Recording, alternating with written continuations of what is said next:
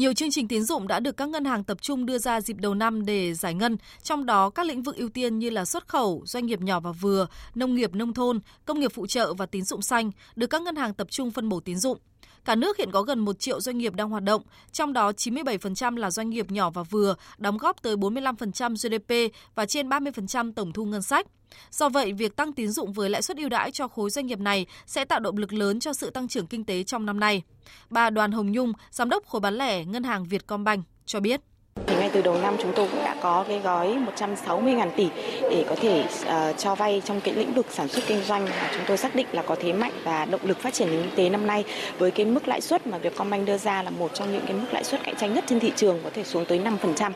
Trong năm 2024 thì chúng tôi cũng xác định là tín dụng bán lẻ cũng sẽ uh, giữ cái vai trò đóng góp um, khoảng 50% cái việc tăng trưởng tín dụng. Theo Ngân hàng Nhà nước, năm nay với mục tiêu tăng trưởng tín dụng là 15%, cùng với sự vào cuộc ngay từ đầu năm của các ngân hàng, ước tính sẽ có khoảng 2 triệu tỷ đồng được đưa vào nền kinh tế, qua đó giúp thúc đẩy sản xuất kinh doanh và tạo thêm việc làm, thu nhập cho người lao động.